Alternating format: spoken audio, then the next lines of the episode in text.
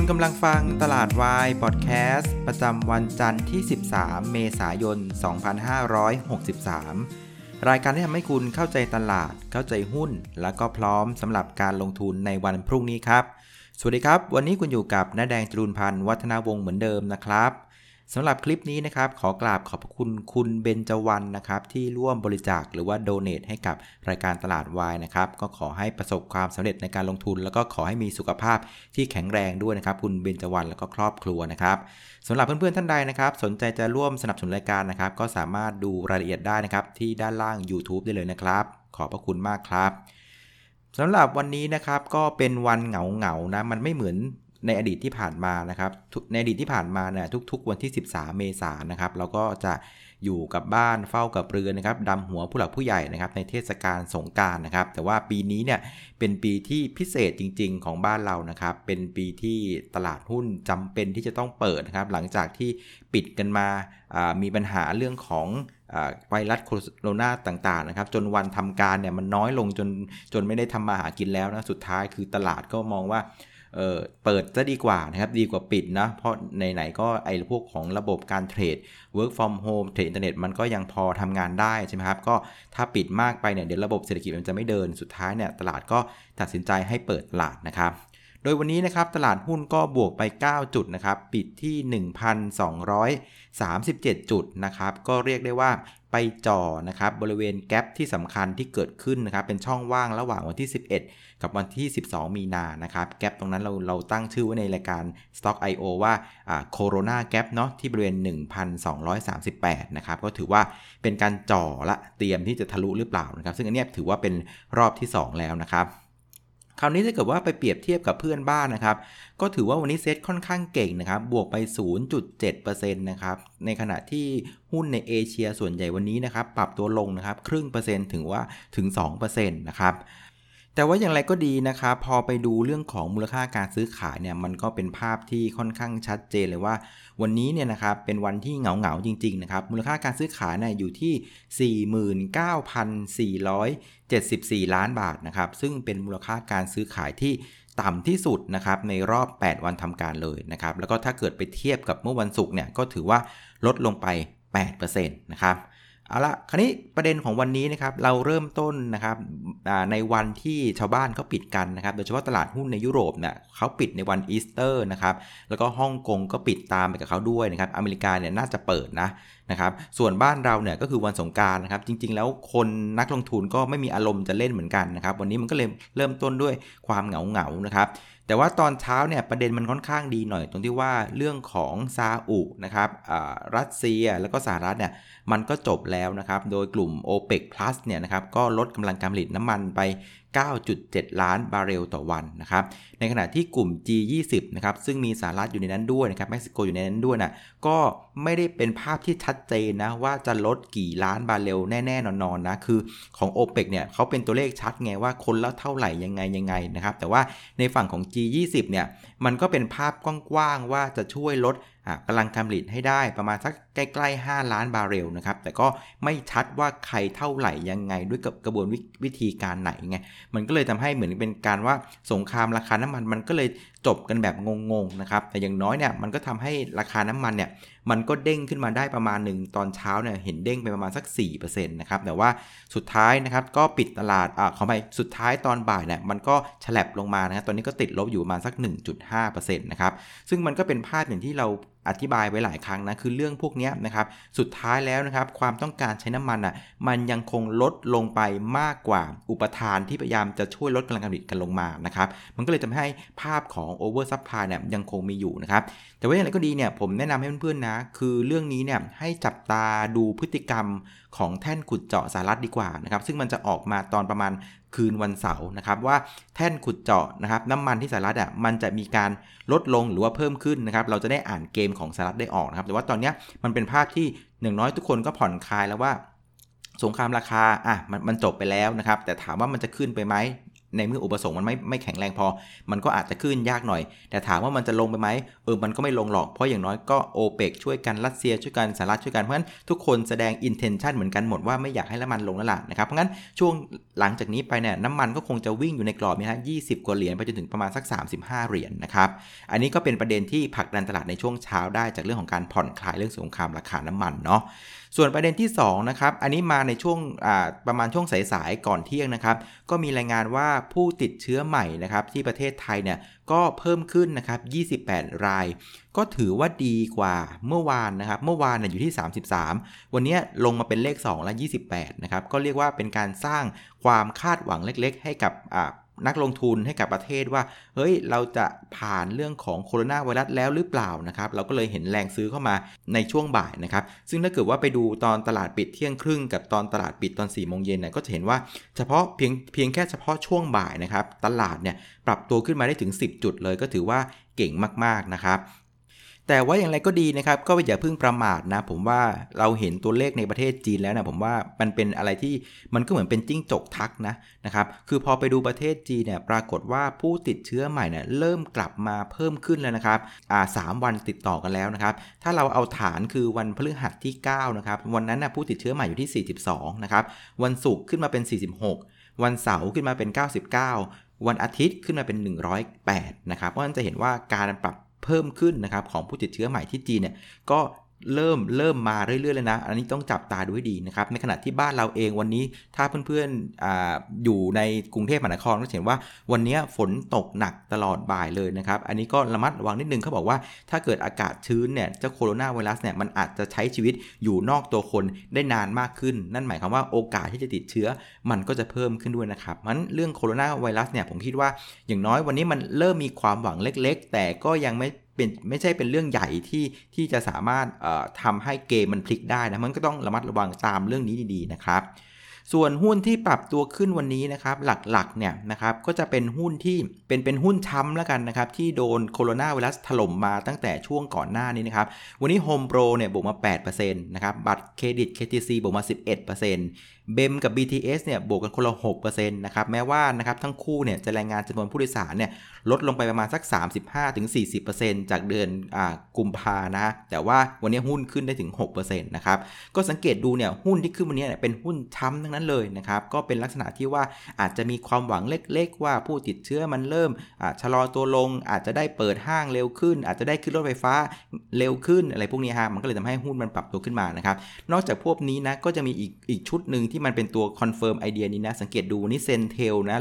โรงแรมก็ขึ้นมา 9%นะครับ แล้วก็ DoHome นะครับ ก็ขึ้นตามโฮมโปรมาขึ้นมาอีก 6%นะครับ ในขณะที่ตัวหนึ่งก็น่าสนใจนะ วันนี้ตัว CPF นะครับ ก็บวกไปประมาณสัก 3%นะครับ ประเด็นหลักๆของ CPF วันนี้เนี่ย นอกจากเรื่องของแนวโน้มงบไตรมาสหนึ่งเนี่ย จะออกมาดีนะครับ จากเรื่องของราคาหมูที่เวียดนามที่ โอ้แพงมากเลยนะ ตอนนี้หมูเวียดนามที่หน้าฟาร์มเนี่ย ขายกันอยู่ประมาณสัก 99 บาทต่อกิโลนะครับ บ้านเราอยู่ที่ 68 นะครับ เพราะงั้น CPF เนี่ย ก็ขายหมูที่เวียดนามด้วย ก็กำไรค่อนข้างดีนะครับมันงบไตรมาสหนึ่งเนี่ย ค่อนข้างสบายใจนะครับ อีกประเด็นหนึ่งที่มาเสริมที่ตัวของ CPF ก็คือว่ามันมีบริษัทหนึ่งที่ชื่อว่า Smithfield Foods นะครับ ซึ่งเป็นผู้ผลิตหมูเขาบอกว่าเป็นรายใหญ่ที่สุดในโลกนะครับ อยู่ที่อเมริกา ปรากฏว่า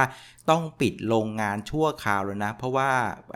สาวโรงงานที่นู่นน่ะติดเชื้อโคโรนากันไป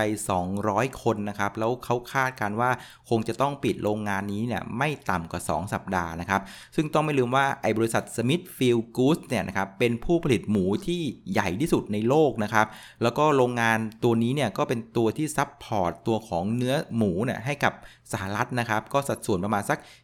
4-5%ก็ถือว่าค่อนข้างเยอะนะครับ ซึ่งแม้ว่าข่าวนี้นะครับมันจะไม่ได้มีผลกระทบโดยตรงกับ CPF เพราะว่า CPF เองเนี่ยไม่ได้ส่งหมูไปอเมริกานะ แต่ว่า CPF เนี่ยก็มีบริษัทลูกนะครับชื่อบริษัทที่ชื่อว่า High Life นะครับอันนี้อยู่ในแคนาดา ก็อาจจะมีความเป็นไปได้ว่า ถ้าเกิดว่า Smithfield เนี่ยมันไม่สามารถกลับมาผลิตได้เหมือนเดิมเนี่ยก็อาจจะกลายเป็นตกถังเข้าสารไปสำหรับตัวของ High Life ที่จะส่งหมูจากแคนาดาเข้าไปที่สหรัฐอเมริกาก็เป็นไปได้เช่นกันนะครับ ก็เป็นประเด็นบวกที่เข้ามาเสริมตัวของ CPF นะครับวันนี้ก็เลยบวกไป 3%นะครับซึ่งเพื่อนๆจะสังเกตดูนะครับว่าหลักการเทรดหุ้นตอนนี้นะสังเกตดูนะ คือมันจะเทรดกันเป็นกลุ่มย่อยอะ คือถ้ากลุ่มย่อยไหนมันเล่นอะ มันมันจะเล่นด้วยกันทั้งกลุ่มนะครับ อย่างเคสง่ายๆนะอย่างตัวของเบมกับ BTS เนี่ย เวลาเล่นก็เล่นคู่กันใช่ไหมช่วงนี้ใช่ไหมกลุ่มไฟแนนซ์นะครับ KTC สวัสด์ MTC ก็จับมือเล่นด้วยกันนะครับ กลุ่มที่เป็นพวกห้างลักษณะเป็นเฟอร์นิเจอร์ DIY นะครับ ก็เล่นไปพร้อมๆกัน Home Pro กับดู Home นะครับดังนั้นนะครับ ช่วงนี้ใครจะหาหุ้นเทรดนะอาจจะ ใช้ไอเดียลักษณะนี้นะ คือหุ้นตัวไหนที่อยู่ในกลุ่มย่อยอะมันหลีดขึ้นไปแรงๆเนี่ยให้ลองหันไปดูเบอร์2นะว่ามันจะตามไปด้วยหรือเปล่านะครับก็เป็นอีกไอเดียหนึ่งนะครับ ส่วนหุ้นที่ติดลบวันนี้ก็จะเป็นตัวของอ AOT นะครับลบไป 2%ปตทลบไป 7%แล้วก็ CRC ลบไป 2%นะครับ วันนี้ AOT เนี่ยก็มีข่าวนะครับ สุดท้ายแกก็ปฏิเสธนะ หลังจากหนังสือพิมพ์เนี่ยมีการลงว่าอ่า AOT เนี่ยสนใจที่จะซื้อหุ้นเพิ่มทุนนะครับของสายการบินแห่งชาตินะครับ การบินไทยนะครับ ซึ่งสุดท้าย AOT ก็ออกจดหมายปฏิเสธมานะครับแม้ว่าจะออกช้าไปหน่อยนะ แต่จริง ๆ ในในในกระแสข่าวห้องค้าเนี่ยก็ ปฏิเสธกันตั้งแต่เช้าแล้วล่ะนะครับ แต่ว่ามันก็ทำให้ AOT เนี่ยปรับตัวลงไปประมาณสัก 3-4%นะครับ แต่สุดท้ายเนี่ยกลับมาปิดลบ 2%เพื่อนๆสังเกตไหมนะครับ คือตอนที่ข่าวนี้มันออกมาเนี่ยลงไปประมาณ4%นะครับ แต่ตอนติดลบเนี่ยในเมื่อปฏิเสธแล้วนะมันควรจะกลับไปเป็น 0%นึกออกไหมแต่สังเกตดูนะ มันยังคงติดลบอยู่ 2%นะครับ แสดงว่า ประเด็นเรื่องของโคโรนาไวรัสเนี่ยมันยังคงกดดันตัวของ AOT อยู่นะครับหรืออีกประเด็นหนึ่งก็คือว่าคนไม่เชื่อว่า AOT เนี่ยจะพูดความจริงหรือเปล่านะครับ อันนี้ก็ไม่รู้นะ แต่มีอยู่สิ่งหนึ่งที่ผมอ่านที่ AOT เนี่ยเขาเขาเขาแจ้งตลาดมาเนี่ยอ่านแล้วก็ขำนะ ผมว่าทางการบินไทยเองก็คงงอนว่าเอ้ยทำไมเวลาจะส่งจดหมายให้ตลาดหลักทรัพย์เนี่ยไม่บอกกันบ้างนะครับ คือปรากฏว่า AOT เนี่ยก็เขียนจดหมายส่งไปที่ตลาดหลักทรัพย์นะ คือเขียนคร่าวๆว่าคอนเซปต์นะบอกว่าไม่มีความสนใจในการที่จะซื้อหุ้นเพิ่มทุนของการบินไทย อ่า คือปฏิเสธนะว่าไม่ได้สนใจที่จะซื้อหุ้นเพิ่มทุนของการบินไทย ถ้ามาตีความอีกมุมนึงก็แปลว่าเฮ้ยอย่างเงี้ยแปลว่าการบินไทยจะเพิ่มทุนนี่หว่า AOT เลยปฏิเสธว่าไม่ได้สนใจที่จะซื้อหุ้นเพิ่มทุนของการบินไทยนะครับมันก็เลยทำให้คนก็โอ้โหโป๊ะแตกเลยอ๋อสุดท้ายนะไอ้ที่การบินไทยมันไล่ๆขึ้นมานะ สุดท้ายอ๋อมันจะลากมาเพิ่มทุนนี่หว่าปะโทพอโป๊ะแตกแบบนี้ปั๊บนะคนก็จับทางได้เลยนะครับ ก็เลยทำให้หุ้นการบินไทยเนี่ยปรับตัวลงวันนี้ลบไป 13%นะครับ วันหลังก็นัดกันก่อนนะ คราวนี้มาดูในแง่ผู้เล่นบ้างนะครับสำหรับวันที่ 13 เมษายนเนี่ยปรากฏว่านักลงทุนสถาบันวันนี้ซื้อไปเบาๆครับ 2,000 ล้านบาทนะครับแล้วก็ต่างชาติขึ้นมาแบบนี้ก็แจกให้เช่นเดิมนะครับก็ขายหุ้นไปทั้งหมด 2,000 กับอีก 65 ล้านบาทนะครับ ส่วนรายย่อยเราแทบจะ square นะ คือลักษณะว่าคงไม่ได้อยากเล่นหุ้นอะไรมากนะครับ แต่สิ่งที่เป็นการ confirm ว่าทุกๆ คนเนี่ยถอยออกจากไปตลาดแล้วนะครับ สังเกตดูนะครับ นักลงทุนรายย่อยนะครับ เอาฝั่งซื้อกับฝั่งขายจับมัดรวมกันเนี่ยรู้ไหมอยู่เท่าไหร่ อยู่ที่ 45,000 ล้านบาท ซึ่งในภาวะปกตินะครับ รายย่อยทั้งซื้อทั้งขายจับมัดรวมกันเนี่ยจะอยู่ประมาณสัก 7-8หมื่นล้านบาทนะครับ ในขณะที่นักลงทุนต่างชาตินะครับ เอาซื้อกับขายจับมัดรวมกันน่ยอยู่แค่ 30,000 ล้านบาทเองนะครับ ซึ่งทุกทีนะครับเขาจะอยู่มาสัก 60,000ถึง70,000 ล้านบาทนะครับไอโรบอทต่างชาตินี่แหละนะครับเพราะฉะนั้นจะเห็นว่าทั้งตัวของรายย่อยเองต่างชาติเอง ซึ่งเป็นคนให้ liquidity การหมุนกับตลาดเยอะๆเนี่ยวันนี้ถอยออกไปจากตลาดเลยนะครับมันก็เลยสบช่องสีกองทุนก็สบาย วันนี้ลากเบาๆ2,000 2,000 ล้านก็สามารถลากเซตขึ้นมาเจาะที่แนวต้านสำคัญได้นะครับ ราะฉะนั้นนะครับสรุปตลาดวันนี้เนี่ยก็ถือว่าตลาดเนี่ยดีนะ เพราะว่าขึ้นมาจ่อปิดบริเวณแนวต้านสำคัญได้นะครับ แต่ว่ามันเป็นการดีแบบในลักษณะที่เป็นทีเผลอไง คือต่างชาติก็อีสเตอร์นะบ้านเรารายย่อยก็ไปเล่นสงการนะครับอยู่กับบ้านนะครับ ก็เลยทำให้มันเป็นการขึ้นมาแบบที่วอลลุ่มค่อนข้างน้อยนะครับ ในขณะที่หุ้นที่พาเอาขึ้นมาเนี่ยส่วนใหญ่ก็เป็นหุ้นที่มีแต่ความหวังเต็มไปหมดนะครับ ในขณะที่ตัวเลขต่างๆเนี่ยก็มีแนวโน้มว่ามันจะพังนะ เพราะมันมันก็เลยขึ้นมาแบบเป็นเรียกว่าขาสั่นๆนะครับ ในขณะที่ตัวเลขประเด็นอย่างของจีนเองเนี่ยผมว่าประเด็นเรื่องของ second wave เนี่ยการจะกลับมาติดรอบใหม่หรือเปล่า ยังคงเป็นประเด็นที่ต้องติดตามนะครับ เพราะงั้นนะครับวันนี้โอเคตลาดโอเค แต่มันไม่ค่อยมีวอลลุ่มนะครับมันเป็นการเหลี่ยมของการเทรดที่กองทุนเขาพาขึ้นมานะครับแต่อย่างไรก็ดีเนี่ยผมว่าพรุ่งนี้ของจริงนะครับพรุ่งนี้ตลาดจะเปิดหมดแล้วนะครับ ทั้งยุโรปทั้งอเมริกานะครับ เดี๋ยวมาดูว่าพรุ่งนี้จะเป็นยังไงนะครับคราวนี้ก่อนจากลานะครับก็มีข่าวเข้ามาเสริมนะมีคนถามเข้ามาเยอะนะครับก็คือเรื่องของ g u f Energy นะครับ g u f Energy แจ้งตลาดเมื่อสักครู่ที่ผ่านมานะครับว่าการแตกพาของเขานะครับจาก 5 บาทเป็น 1 บาทนะก็สุดท้ายนะสรุปแล้วนะครับจะเข้ามาเริ่มซื้อขายบนพาใหม่เนี่ยวันที่ 16 นะครับ วันที่ 16 ก็คือวันพระฤหัสนะครับ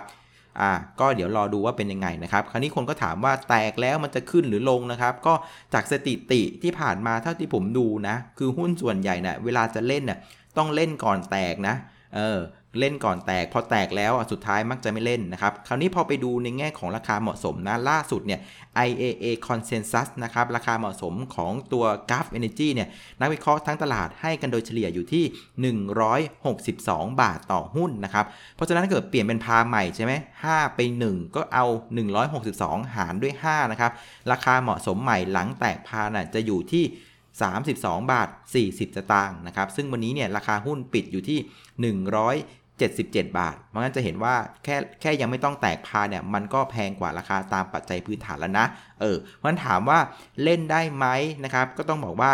มันเริ่มไม่ค่อยน่าเล่นแล้ว มันต้องเล่นก่อนแตกพานะครับ ถามว่าลงทุนได้ไหม เวลาลงทุนเราต้องลงทุนในหุ้นที่มีส่วนลด จากราคาเหมาะสมเยอะๆ ไม่ใช่ว่าไปลงทุนที่ราคาเหมาะสมนึกไหมถ้าลงถ้าเราลงทุนซื้อหุ้นที่แฟร์ไพรซ์ที่ราคาเหมาะสม มันก็จะไม่มีอัพไซด์ไงนึกออกไหมงั้นเวลาลงทุนน่ะต้องลงทุนที่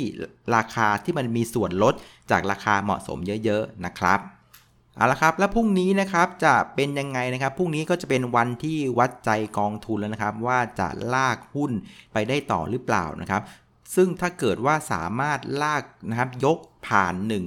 1,238 ไปได้นะนะครับ ถ้าผมเป็นกองทุนนะ แนวสำคัญที่ทำให้คนน่ะต้องกระโดดขึ้นรถกลัวตกรถเนี่ยก็คือแนวประมาณ 1,300 ท่วนนะครับ ดังนั้นนะครับ ถ้าเกิดว่าเจ้ามือจะทำให้รายย่อยตกใจต้องรีบกระโดดขึ้นรถเนี่ยเวลาผ่าน 1,238เนี่ย ต้องพาไปหาอย่างน้อยไปแตะพันสาไม่ได้ เพื่อเรียกเรียกแฟนคลับตามเข้ามานะครับ เพราะงั้นบนเหลี่ยมของการเทรดอะผมว่าอย่างนี้นะ ถ้ามันผ่านนะฮะหนึ่งพันสองร้อยสามสิบแปดได้เนี่ยผมว่าในเชิงของการเทรดนะน่าสนใจเข้าไปตะลุมบอลต่อนะ คือถึงแม้ว่ากรอบในการเทรดอย่างที่ผมบอกว่าคือกรอบล่างคือ 1164 กรอบบนคือ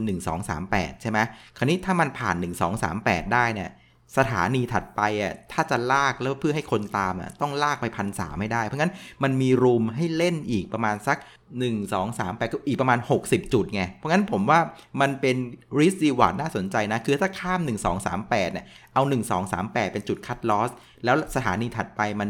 1,300ไงมันมี room เล่นอีกประมาณ 60 จุด เพราะงั้นคนที่เป็นสายเก็งกำไรผมว่าพวกนี้น่าสนใจนะ ถ้าข้าม 1 2 3 8 ได้นะอาจจะต้องตะลุมบอนลุยไปกับเขาเหมือนกัน ส่วนเพื่อนๆที่เป็นนักลงทุนระยะกลางหรือยาวนะ ผมก็ยังคงเป็น concept เดิมนะครับ คือหลังสงกรานต์จนถึงกลางเดือนพฤษภานะครับ เดี๋ยวมาดูกันว่าช่วงนั้น liquidity เป็นยังไง สารสุขเป็นยังไง เรื่องของการประมาณการ EPS ของเซตจะเป็นยังไง แล้วเดี๋ยวค่อยมาว่ากันในช่วงของกลางเดือนพฤษภานะครับ เอาละครับ วันนี้ก็คงจะใช้เวลาสั้นๆนะครับ รู้สึกว่าเริ่มเจ็บคอแล้วเห็นฝนตกวันนี้มันเป็นอาการขั้นเนื้อขั้นตัวนะครับ ก็เอาประมาณนี้ล้วกันนะครับ ซึ่งถ้าเกิดเพื่อนๆมองว่ารายการตลาดวายพอดแคสต์มีประโยชน์นะครับ ก็สามารถสนับสนุนได้ 3 แบบนะครับ1คือการบริจาคนะครับ หรือว่าโดเนท2คือการกดติดตามนะครับ หรือ 3 นะครับ แชร์รายการนี้แนะนำรายการนี้ให้กับเพื่อนๆของคุณก็จะเป็นพระคุณยิ่งๆนะครับ เอาละครับ วันนี้ลาไปก่อนนะครับ ขอให้มีความสุขกับวันสงการดูแลสุขภาพกันด้วยนะครับ สวัสดีครับ